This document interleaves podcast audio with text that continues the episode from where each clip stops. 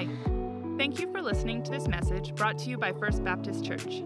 Here at FBC, it's our mission to lead people into a growing relationship with Jesus Christ, and we hope that this message helps you continue to grow in your faith. This audio is property of First Baptist Church, but feel free to give away copies of this message in the hopes that others will be impacted by what they hear. For more information about FBC, or if you want to stay connected with us, visit our website at fbcloyd.ca or look us up on Facebook and Instagram. Thanks and enjoy the latest from FBC. My name is Greg. I am so honored to be with you guys this morning. Um, you know that your pastor is a man of faith when he invites someone he's never met to come and preach. That just that's a that's a bold power move. I love it. Um, I am a, a, lead pastor myself, so I'm like I'm like there's a little bit of nerves in that. I'm like there's a, there's a lot of crazy people out there that can come and say some crazy things. So let's just hope I'm not one of them. Okay, we're just we're just all gonna believe together I'm not one of them. Um, I'm really excited to be here. I'm excited to be out at camp this week. Um, my wife and I, as well as being lead pastors of a church, we run an organization called Legacy One, where we go into uh, schools all across Canada, um, doing kind of more of like a mental health presentation, um, trying to empower kids to um, face adversity, overcome adversity. Um, it's not a faith-based organization. It's not a Christian organization per se, even though it's deeply rooted in scriptures. Um, and so I thought, if it's okay with you guys, one it just like helps me like get rid of my nerves if i can like just go into my like natural element of doing poetry um, and two it just might give you guys like a little brief tasting of what a lot of the uh, a lot of my talks revolve around poems um, that's kind of how i got into poetry i used to be a youth pastor and i was writing sermons all the time and i realized hey youth don't necessarily want to listen to me talk for 30 minutes but if i can condense that into a five minute poem they might pay attention. And so that's kind of basically how I got into spoken word poetry. And so I'm going to start this morning with a poem. Is that okay? You guys are with me? Okay.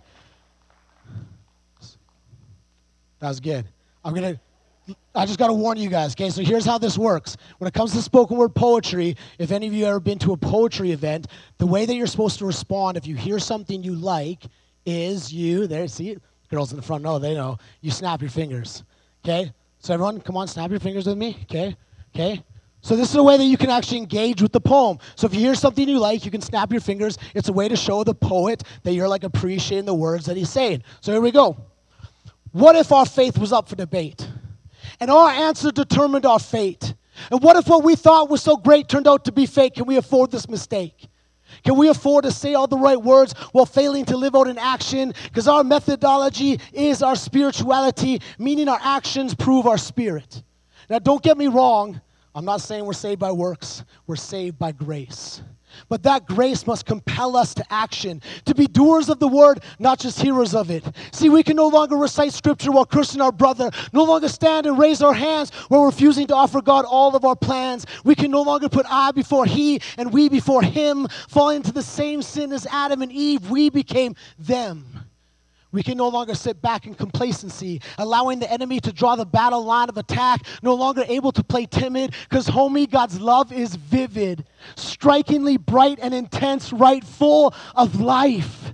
And we are called to be children of the light, to shine bright in the night. You don't light a candle and hide it under a bed.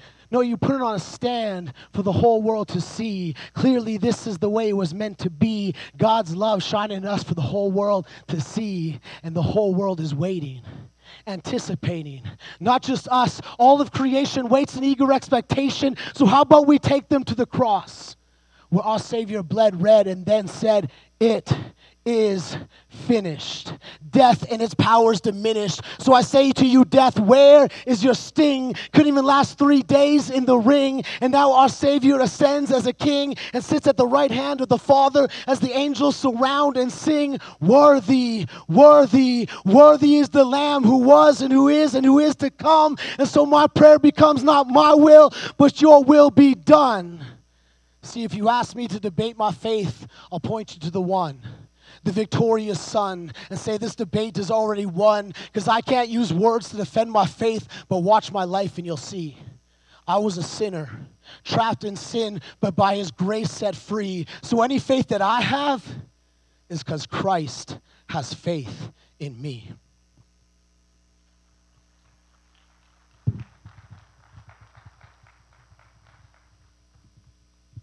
All right, all right. Let's get into the word here. So, you guys are on a little journey here talking about the fruit of the Spirit, which is very exciting. Wow, technology work. Uh, which is really exciting. And I'm, I'm just so honored to um, carry on in this conversation. I got to say, FBC, you're kind of an intimidating church. How many of you showed up with Bibles this morning? I saw a lot of people walking around. That's an intimidating thing as a pastor. You walk in and everyone's carrying Bibles. Our church, they don't carry Bibles in our church anymore. They like, I got all these hipsters. They just like rock their iPhones. That's it. Their Bibles on the iPhone. I love that you guys bring the physical word with you to church. Don't ever stop doing that. It's powerful. So we are in Galatians 5 22. And I'm just going to read it here. 522. But the fruit of the Spirit is love, joy, peace, patience. You guys have all covered this in the last few weeks, so now we're getting into some new territory here. Kindness, goodness, faithfulness, gentleness, and self control. Against such things there is no law. Kindness. It is a word for myself and my wife in our life right now that comes up multiple times on a daily basis. You see, we have just adopted a little girl. She is now one years old, and at we got we met her. She was 15 months when we met her, and at the baby home that she's from, they taught her this little saying, and it was, "I am strong, I am oh man, I forget it, clever. I'm strong, I'm clever, and I'm kind." And so, for, since we met her at 15 months old, she understood this little saying and she would do the actions I'm strong, I'm clever, I'm kind. But just because she knows the actions does not know she or does not mean she knows what that means. Okay? We have entered a new phase this week where our daughter has learned to be a biter. Yes, we got blessed with one of those. She has learned the new art form of when she doesn't like something, she will now bite. Okay? So I apologize for any of you have kids over in the nursery right now. If they come out with bite marks, it's probably my kid. Just blame us, okay? We're, we're only here one week. Don't worry, it won't happen again, okay? She's become a biter, right? And we've been trying to work with her to understand this word kind, right? To actually understand the meaning of this word kind because being kind is more than just being nice. If being kind we're just being nice, that's just a surface level of what the kindness that we're talking about here. The fruit that comes from the spirit of kindness is way deeper than just being nice. See, you can be indifferent to someone, yet still be nice. You can lack interest or concern about someone, but still be nice to them. But kindness that comes from the Spirit does not allow for indifference. It does not allow for lack of concern or interest. It requires a deeper understanding, a deeper level of insight that is beyond just being nice and gives us a, a, a, a, way bigger perspective and understanding of what God means when He talks about the fruit of the Spirit and kindness. Because this is a fruit of the Spirit. Remember, this is not something that we can just self will. This is not something we just can just determine ourselves to be kind people, to just work harder at being more kind. Have you ever tried to do that? Have you ever woken up one day and just said, I'm just going to be a nicer person? I'm just going to just be nice to everyone around me today. And then you get in the car to drive to work and your wife has left it on empty and you're just like, there goes that niceness. I just, this is, right? That never happens, right, babe? My wife is notorious for just never wanting to put gas in the car, so I get I get the joy of doing it. That's what it is. I get the joy of doing it. Um, right? But it's like there's there's there's just no possible way for us just to like to just self will this kind of deep rooted kindness. This isn't something we can just through hard work and discipline find the kind of kindness that God is leading us into in this moment. And I think that the reality is, if we're going to look at the kind of kindness that comes from the fruit of the Spirit, the place we should probably look is to Jesus. Just probably a good place to start looking for kindness, right? Let's just Bible school answer. If you're ever in doubt, just turn to Jesus. So, John chapter 8. And I apologize, I did not get my verses here early enough, but I see you guys brought Bibles. So, John chapter 8 is where we're turning. Okay, verses 2 going on for till verse 11. But if you don't have your Bible, just sit back, listen, okay? The word can still be powerful. You don't have to read it on a screen. John 8 2 says, At dawn, he, being Jesus, appeared again in the temple courts where all the people gathered around him, and he sat down to teach them. The teachers of the law and the Pharisees brought in a woman caught in adultery. They made her stand before the group and said to Jesus, Teacher, this woman was caught in the act of adultery. In the law, Moses commanded us to stone such a woman. Now, what do you say? They were using this question as a trap in order to have a basis for accusing him. But Jesus bent down and started to write on the ground with his finger. When they kept on questioning him, he straightened up and said to them, Let any of you who is without sin be the first to throw a stone at her. Again, he stooped down and wrote on the ground. Now, if we had like three hours together, we could like debate on what Jesus wrote in the sand. There's lots of theories out there. He wrote out the Ten Commandments. Some think that he actually wrote out the names of the people standing there, the list of sins that they committed. I just think he was playing X's and O's. I think Jesus was just like, he was just letting, this pro- letting them process what's going on here. And he was just drawn in the sand playing X and O's. That's a joke. I don't actually think he was doing that. Okay. So Jesus stoops down. He's writing in the sand, letting this sink in, right? He says, At this, those who heard began to go away one at a time. The older ones first, until only Jesus was left with the woman still standing there.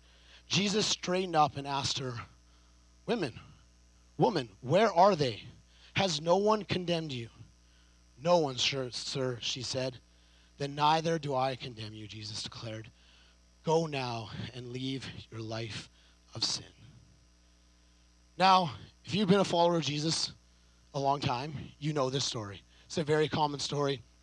You probably read it a couple hundred times, right? And we're, we're familiar with this reality. And I think a lot of times we read this story and we just think, man, that's it if I could just be more like Jesus, if I could just be more understanding of, of how to just love people well, how to just not condemn them and make them feel guilt and shame, but to love them well. Yet still, you know, the end of that end statement, you know, go and sin no more, that I'm still really direct and honest with them and can still point them towards truth. If I could just be more like Jesus in this story with the woman at the well, man, life would be good.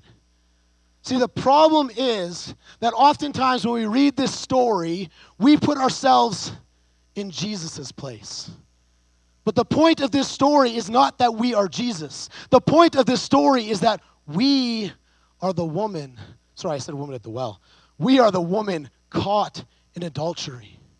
We are the one who has been brought before in judgment. We are the one who's been brought before with condemnation before Jesus. We are the ones deserving to be stoned. We are the ones who are broken and hurting. And oftentimes, the enemy, our accuser, wants to bring us before Jesus and say, Look what they've done. Condemn them, stone them. And what this story, when we truly grasp and understand the beauty of it, is that Jesus stands before us with all of our sin, all of our brokenness, all of our darkness. And he says to us, I do not condemn you.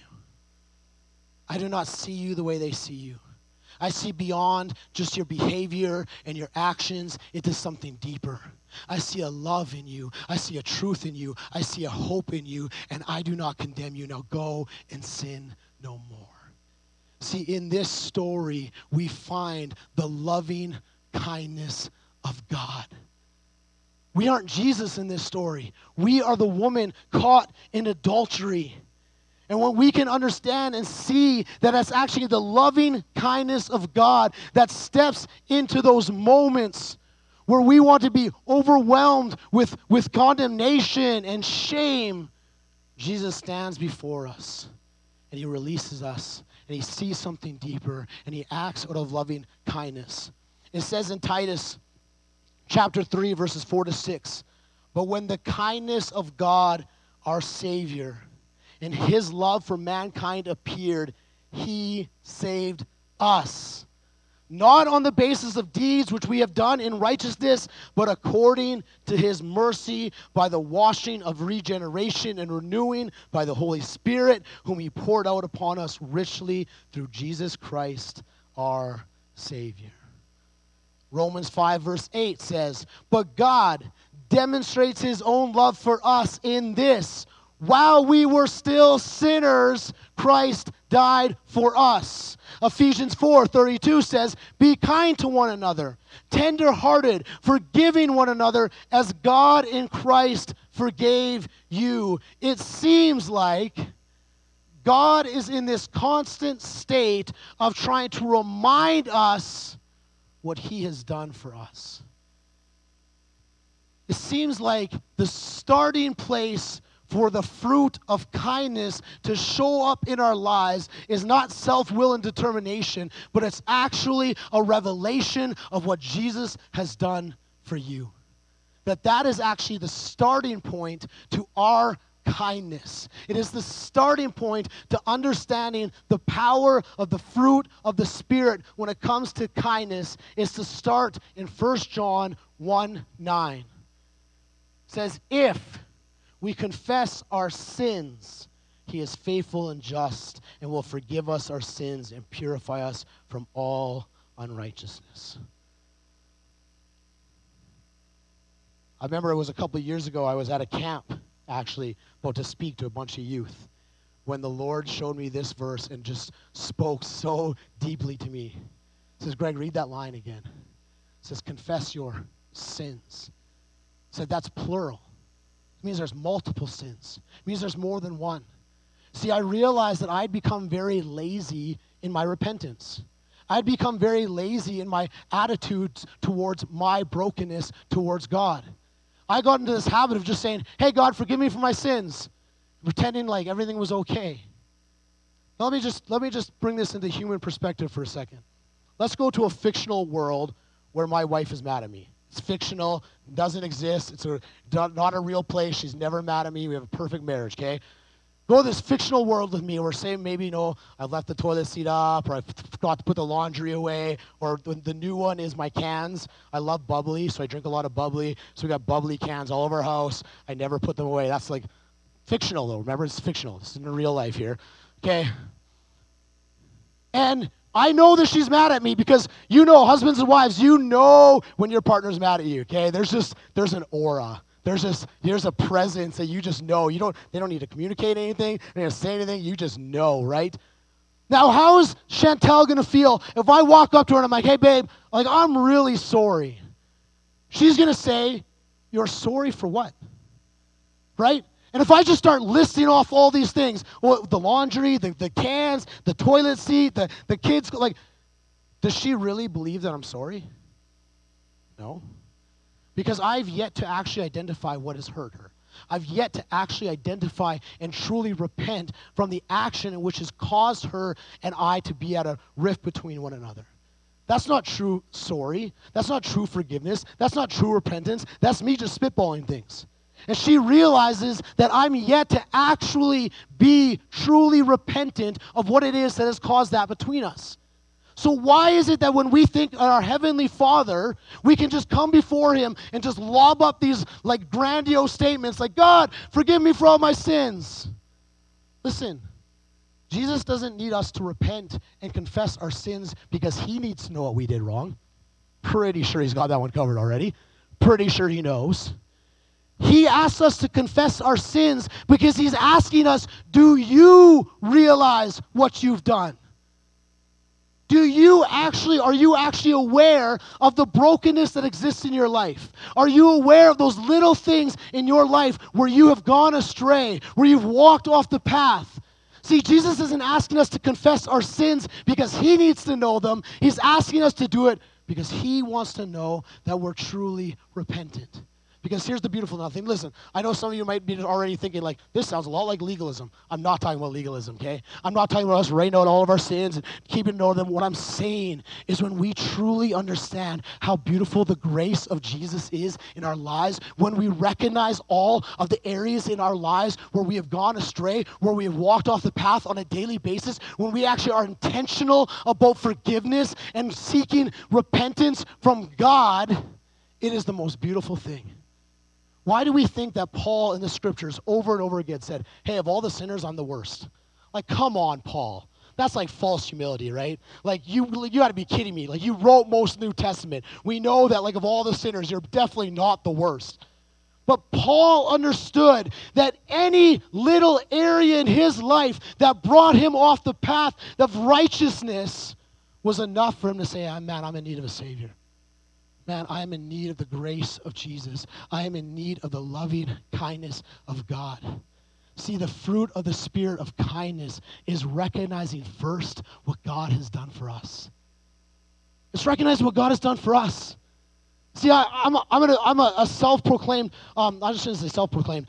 I'm an evangelist. That's a word that I've always used to describe myself. Now, don't worry, it's not like megaphone on the street corner preaching hate to people, okay? What it means is that I just want to see people come to faith in Jesus. I just, that's my passion in life, is that people would know the grace of the Father. But I'll tell you how I do it is that I say, I am first in need of that grace. I'm in need of Jesus. Let me show you my own brokenness, my own wounds, and how much I am desperate for a Savior. And why don't you come along with me? It's not you need to change. Oh, you need to do something better. Oh, you're broken and you need Jesus. No, no, no. We're broken. We need Jesus. It's this beautiful understanding that the kindness of God goes way beyond just us being nice to people to actually understanding the depth of what God's kindness has done to us first. It infuses into our everyday reality because we first recognize how much we need Him. I need Him. See, it's interesting. Uh, I always quote my wife in this regard, but she always says sometimes the church has tried too hard to be Jesus instead of proclaiming to people how much we need Jesus. See, we are not called to be a perfect people. We are not called to, I shouldn't say we're not called. We are called to be a perfect people. We're not called to be Jesus to people. We are called to show people Jesus. We're called to introduce people Jesus. We're called to say, look, I need Jesus. I need saving. I need grace. I need mercy. And it's in that loving kindness that we walk with people. Can I give you a modern day example of this? I uh, often at my church, when I preach, I wear a hat. It's uh, I wear a hat everywhere I go. I've even I've walked past my own mother without a hat on, and she didn't recognize me. Just whew, right past me. Okay, it was so bad that this last uh, two years ago we took our church on a missions trip, and a lady who had been coming to our church for like three four years. We got to South Africa one day. It was super hot. I took my hat off, and she's like, "You have hair." I was like, "Yeah, I have hair." She's like, "I've never seen you without a hat on." I'm like, "That's fair." Okay, now I wear a hat even on Sunday mornings when I preach. I didn't do it this morning because I wanted to respect this community. But I'll tell you why I do it. I actually, there's actually a point to it. It's not just because I like wearing hats because they fit my head really good and make me feel comfortable. There's a deeper reason to it. When I was a teenager, I walked into a church once. I didn't know this church. I wasn't part of the community. I was visiting a city, and I just walked into a church. And the first thing that happened when I walked into this church is a lady came over to me and said, Sir, you need to remove your hat in here. And I was thrown off. I said, I, I did take my hat off. I didn't say this to, to the lady. I just took my hat off and respected what was there. But I said, You've made me feel uncomfortable. You've made me feel like I don't belong here. Like somehow just stepping in these doors, trying to be who I am, you've already said you're not accepted for who you are. You're not, you, you got to change to be a part of this community. You got to change to know the loving kindness of God. And it scarred me a little bit. It made me a little bit bitter, to be honest. And now I wear a hat every Sunday because I want people, when they walk into our church, to see a pastor, hat, tattoos, whatever, and they say, I belong here. I can fit in here. I can be here. So the thing when it comes to the loving kindness of God is it removes us from the equation. It's not about us. It's not about our own biases. It's not about our own agendas. It's about His we had a church leader come and, and speak to our church the other day, and he gave us this really cool example. He's like, he's like, you know, most churches, if a visitor comes and they'll come up to you and say, hey, where's the washroom? The nice thing to do is be like, oh, yeah, it's down the hall, just over there. He said the kind thing to do is to recognize that this person is new. They're maybe feeling a little uncomfortable. They're probably feeling like, I don't know where, I, where the space is, and I got to use the washroom. The kind thing to do is to walk with that person. Say, let me show you. Don't go in the bathroom with the person. That's not what you're supposed to do walk with the person. See, kindness sees beyond the surface. Kindness looks deeper into the heart of another person and sees them the way God sees them. That's why this is a fruit of the Spirit, because the Spirit reveals something in us that we can see beyond just the surface of what's going on in someone's life. I can't tell you how many students we encounter in our ministry in schools who come up to us and they want to talk about music and they want to talk about their, these little things, surface level things. And all of a sudden, it's like the Holy Spirit just shows us the spirit of kindness. And all of a sudden, we're like, Are you struggling with this? Is there some things going on in your life? You're, you're coming to me looking for attention that I can't give you. The only one who can give you that kind of attention is God. The only one who can really see you and what you need is God. See, it's interesting because we live in a world right now that is just so divided. We live in a world right now, we're politically divided, we're socially divided, we're, we are so, there's so much tension in this world we live in. And I think it's beautiful. I think it's beautiful because the reality is this the only thing that is going to break through that tension is the loving kindness of God. It's going to be men and women who recognize our own brokenness, our own need for a Savior, and choose to step in.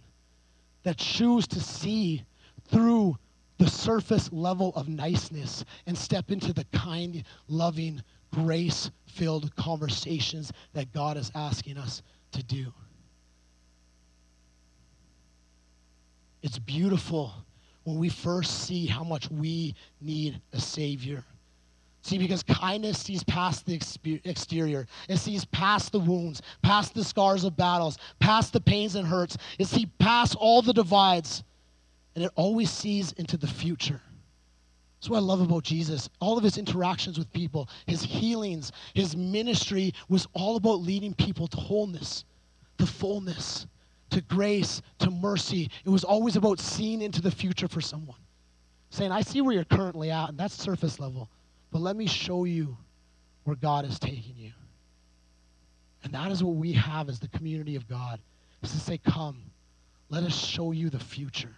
Let us show you what a life of grace and purpose and hope truly looks like. These last couple of years have been hard. Can I get an amen? They've been hard. We have been in this, this, this struggle of life. Can I do a quick poem for you guys before I end? Dear struggle, I'd like to take this moment to tell you that you're beautiful. Now, many would battle to find that word usable or suitable to define you, and I have to admit, at first I didn't see it like staring at a graffiti piece. My mind had to fight to find the image so vivid, colors clashing, bashing my central nervous system. But then there, in the middle of the mess emerged a picture that seemed to pop off the paint, and my iris couldn't deny this struggle. It's frustrating the way you hide your beauty.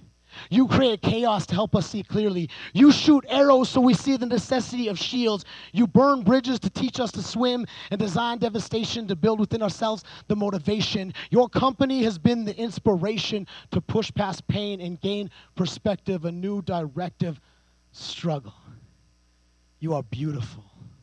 Now, don't get confused. You're not a girl that I'd like to marry. On the contrary, a friend I don't mind stopping by from time to time as long as it's temporary. But please do knock. Stop just letting yourself in. It's called a door. And what's more is, I hate surprises and I despise disguises. So stop showing up disguised as opportunity, like you're brand new to me. When you know full well what you do to me, you build me up just to knock me down, promise me smooth sailing just to watch me drown. You cloud my thinking, cause friction between my pride to go on and my fear to give in. You blur my sight, starve my fight, and it's only after you've left that my heart sees right.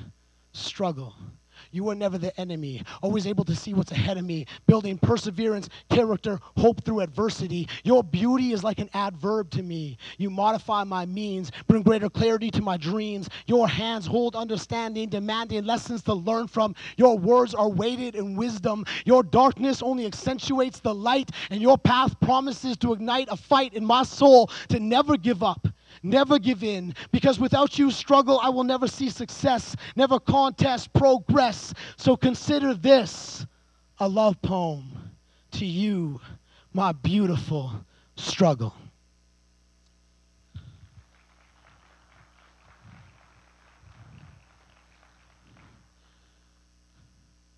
I think what this world needs the most when it comes to kindness is to help them see the beautiful reality of struggle. We can't make these last two years go away. We can't forget them. But what we can do is grow through them. What we can do is understand that even in the midst of pain and hardship and struggle, God is good. He's beautiful. He's mighty. And He is the one leading us.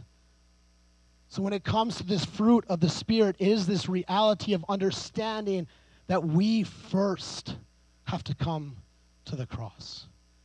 We first have to come before Him and recognize what He has done for us. That it's His loving kindness in us that allows us to be the loving kindness in the world. Can I pray for us? Jesus, we come before you this morning. Lord, and we ask that you would reveal in us, Father, the areas of our own lives that we try to keep hidden from you. Lord, those own, our own struggles and fears and doubts that we try to keep back from, from you seeing them. But God, we come into this place this, this morning, Lord, asking that first you would show us your loving kindness. Lord, how you see beyond the surface of our lives you, you see beyond the, the momentary distractions, Lord God, and you see our hearts. And Lord, to our hearts you speak that there is no shame, there is no condemnation, Father, but that you love us, that you see us, that you have a hope and a future for us. God, would we recognize first your kindness towards us? That while we were a long way off, like the prodigal son, you ran to us. You demonstrated your love for us that while we were still sinners, Christ died. Thank you, Jesus, for seeing us, our hurts, our pains, our fears, our doubts, and coming and being kind to us. And in that place, Lord God, may we go and, and model that to this world. May we go and step outside these walls, and may we be the people of God who are kind, who see beyond the surface level, that go way beyond the nice, that walk with people, that journey with people, that help people realize the beautiful struggle that this life is. That there is always hope, there is always beauty, there is always love to be found in you, Jesus. Lord, would we see this fruit in every area of our lives? As husbands and wives love each other, as mothers and fathers love their children. Lord Father, as we go into our workplaces, as we go into our schools, as we go into our camps, Lord God, may we understand that it is this fruit of kindness that can radically transform a world so divided. Jesus, we trust you. We love you. Amen. Amen. Thank you so much for having me. Uh, you guys are awesome. I hope to see you guys out at camp at sometime this week. It's going to be incredible. Um, you guys are um, are awesome, and we hope to chat with you out there in the foyer. And we'll see you. Well, we won't. I won't see you next week, but the staff here will see you next week as you carry on your fruit of the spirit messaging. Sweet. See you guys.